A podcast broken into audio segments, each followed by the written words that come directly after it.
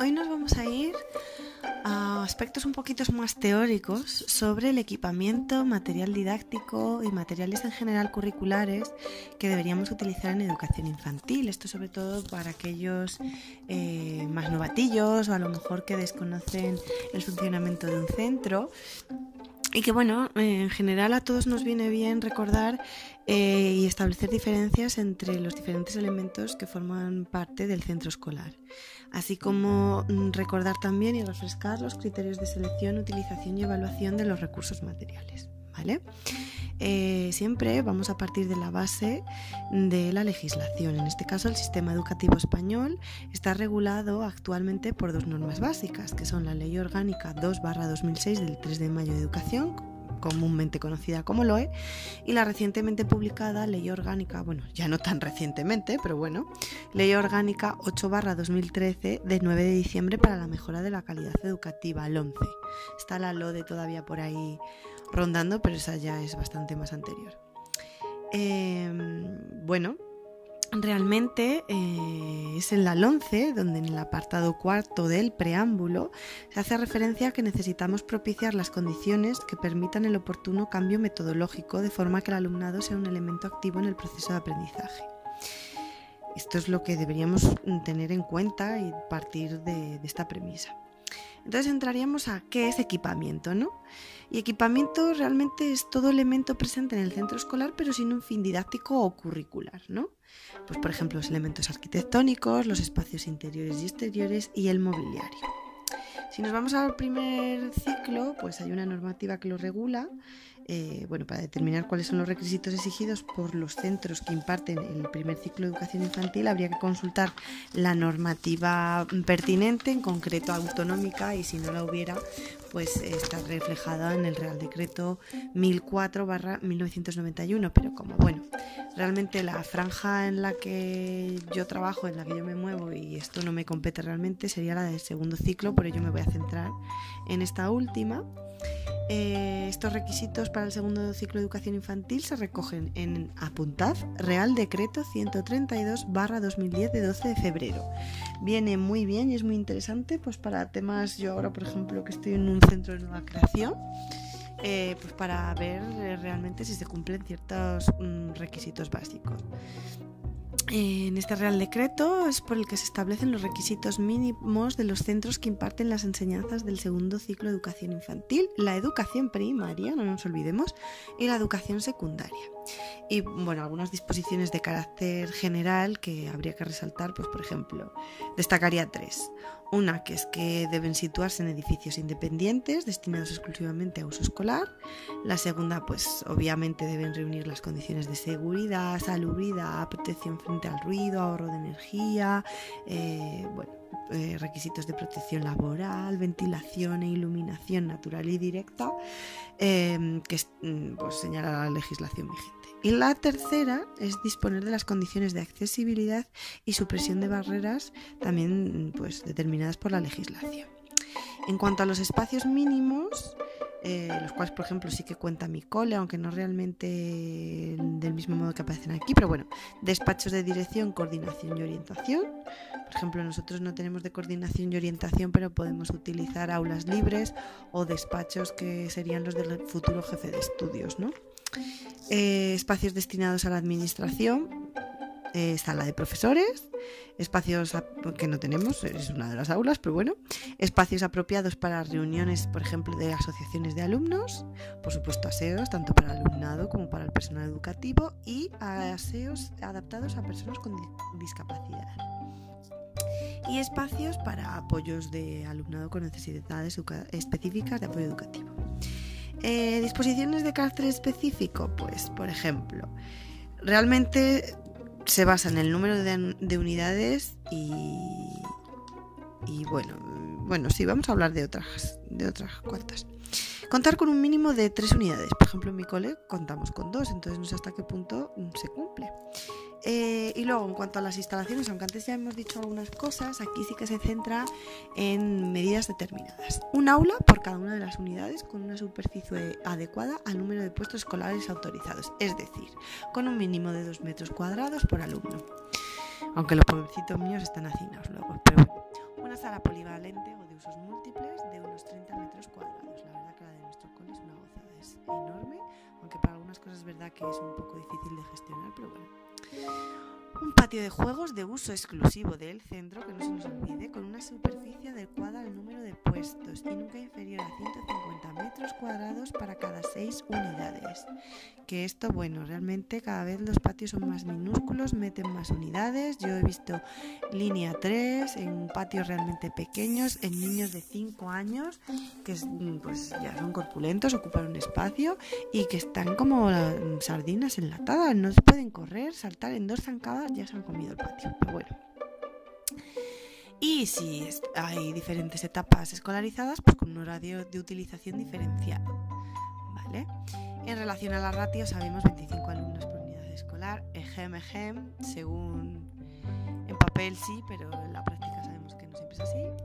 Eh, respecto a los profesionales, bueno, básico que el segundo ciclo de educación infantil correrá a cargo de profesionales en grado, que es la nomenclatura de la titulación nueva, en educación infantil o diplomados en título de maestro con especialidad de educación infantil. Incluso debemos tener en cuenta dirección, que puede tener o no esta titulación. Mi director, por ejemplo, es de primaria. Entonces, bueno.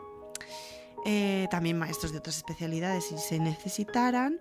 Y eh, bueno, mm, como es obvio, se debe contar con un graduado en educación infantil mínimo por unidad. ¿Vale? Eh, los centros de educación infantil que cuenten con alumnado con necesidades específicas de apoyo educativo, pues requerirán los recursos humanos y materiales de apoyo que determine la administración educativa competente. ¿vale? Necesarios pues para garantizar la correcta atención de este alumnado. Y aquí añado un asterisco, mm, una excepción, que la excepción siempre confirma la regla, y es que aquellos centros de educación infantil, que creo que el mío entra dentro de esta categoría, pero bueno, no estamos en una zona rural o bueno, en fin, eh, y de educación primaria que atiendan a poblaciones especiales en características sociodemográficas o escolares, pues están exentos de, cumplir estos requisitos relativos al número de, unidades e incluso al profesorado, se pueden modificar. Y bueno, hablando de dos mm, características básicas que han de tener los centros escolares son adaptabilidad y flexibilidad. ¿Y qué quieren decir? Porque así a primera golpe de vista pues parece que son iguales. Adaptabilidad se refiere a la propiedad de un edificio en sí, pues para admitir cambios en sus estructuras, añadir o eliminar elementos constructivos, etc. Y flexibilidad se refiere más bien a la propiedad o cualidad de una estructura en sí, no del edificio en completo, en, total. Una estructura que permite la variación pues, de dependencias, por ejemplo. Eh, bueno, ya sabemos que, las condiciones físicas pueden revertir en el proceso de enseñanza y aprendizaje y bueno, pues podemos recuperar algunas, aunque ya hemos hablado de las ratios, del número de metros cuadrados por aula y demás, y que hay que cumplir pues con las normas vigentes en cuanto a iluminación, seguridad, etcétera.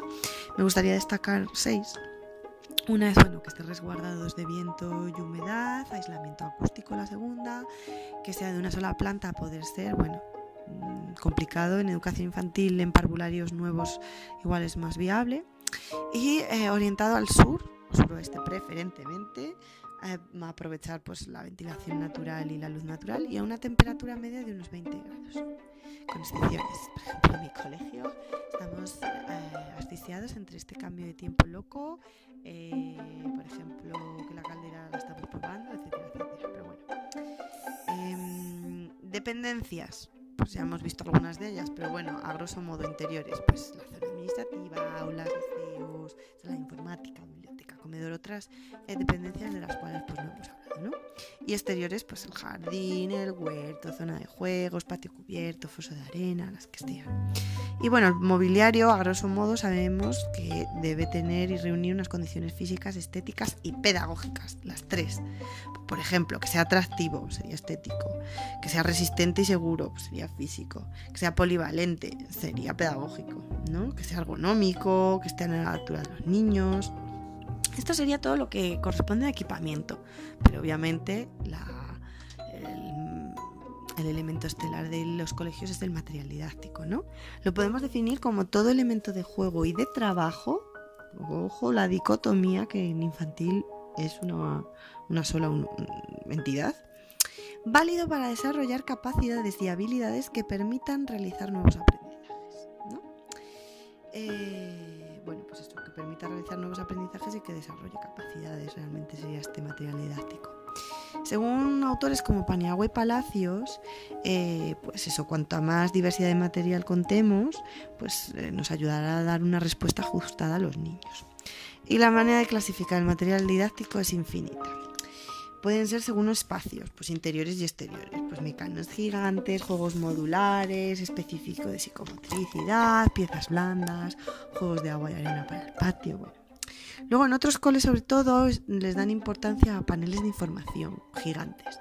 Carteles, murales, pues con información gráfica ya sea para las familias. Yo estuve en un centro donde tenían un corcho fuera de las clases, que daban a, un patio exterior y ahí es donde se, se colgaban las circulares. La verdad que se ahorra bastante papel también información para niños y docentes en caso del equipo directivo y las normas del centro, ¿no? entre otros muchos.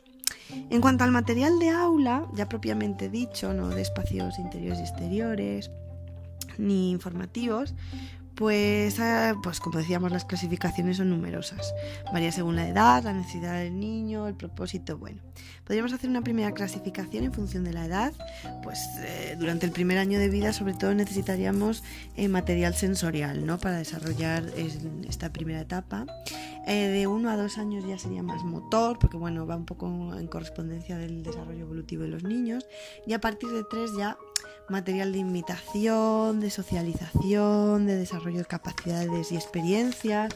En esta línea podríamos establecer otra clasificación que es un poco en función de las capacidades y podemos tener, pues según las inteligencias múltiples, así un material, ¿no? Material de lenguaje, material de lógica matemática, material de plástica, de música, de expresión corporal, de, yo qué sé, de, mm, sensorial también.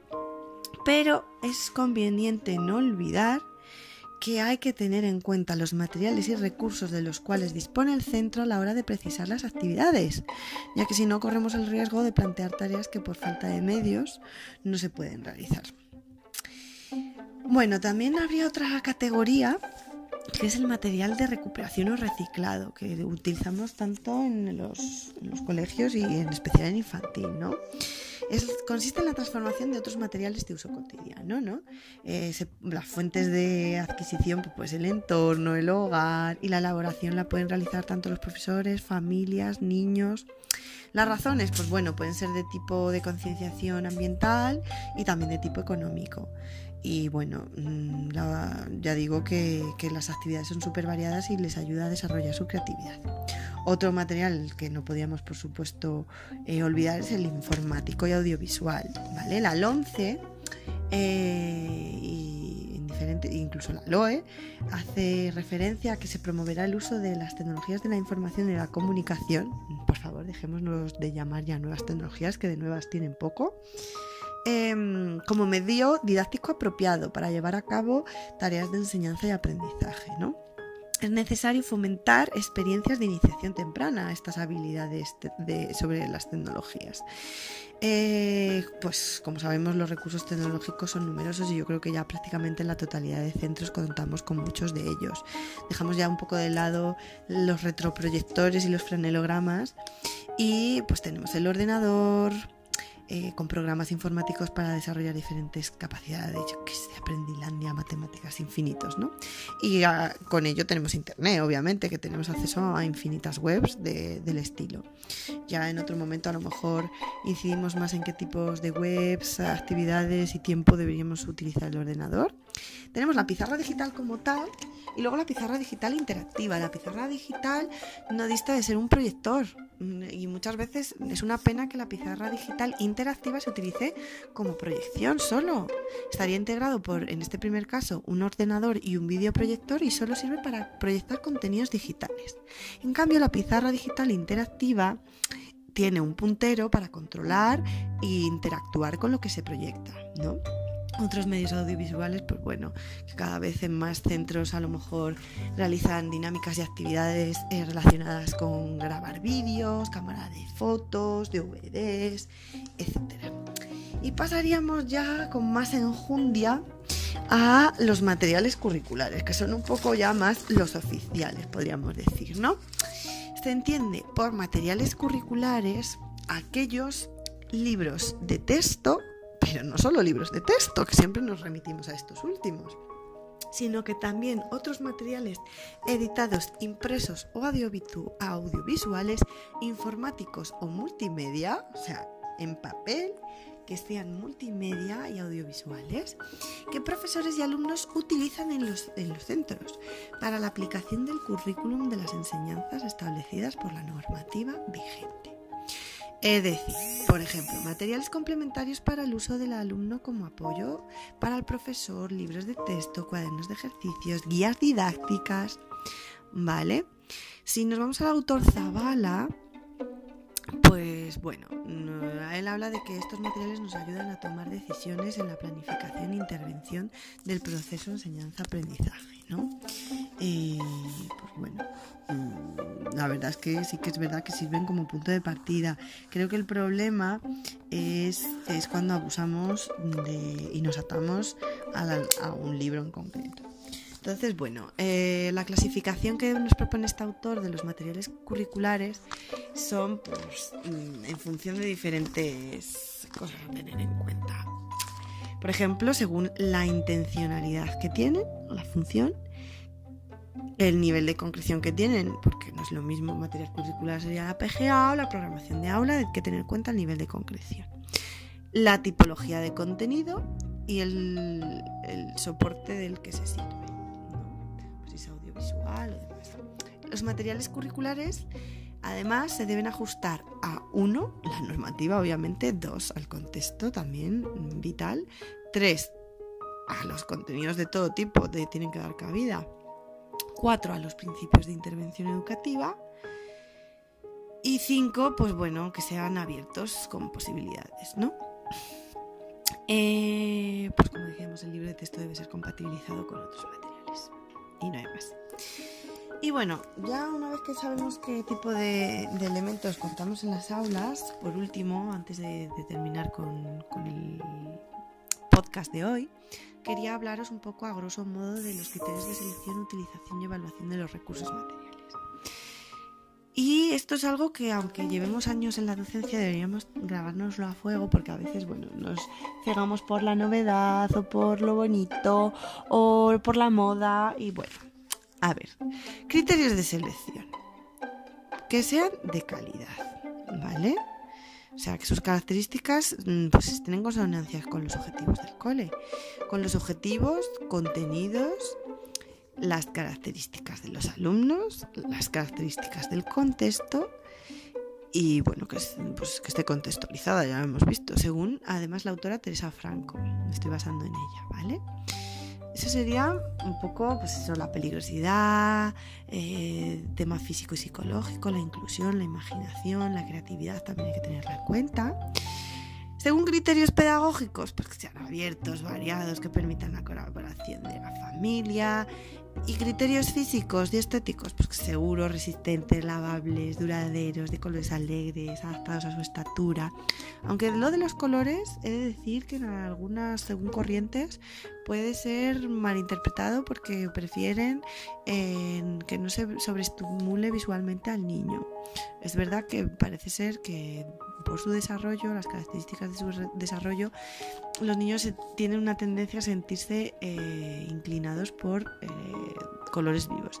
Pero bueno, hay otras teorías que apuestan por la naturalidad, colores planos, neutros, madera, pero bueno, esto sería otro debate, ¿no? Eh, criterios de utilización.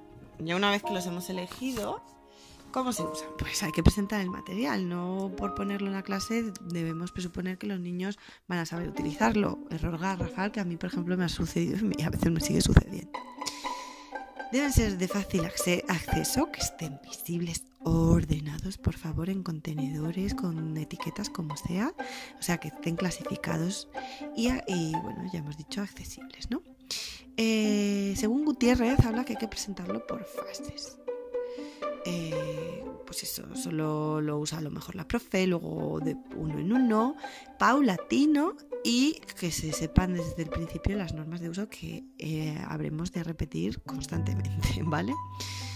Y puede haber dos maneras, manera centralizada o descentralizada, pues por rincones o que haya material de, yo sé, los de pintura en, un sitio en concreto, eh, ¿vale?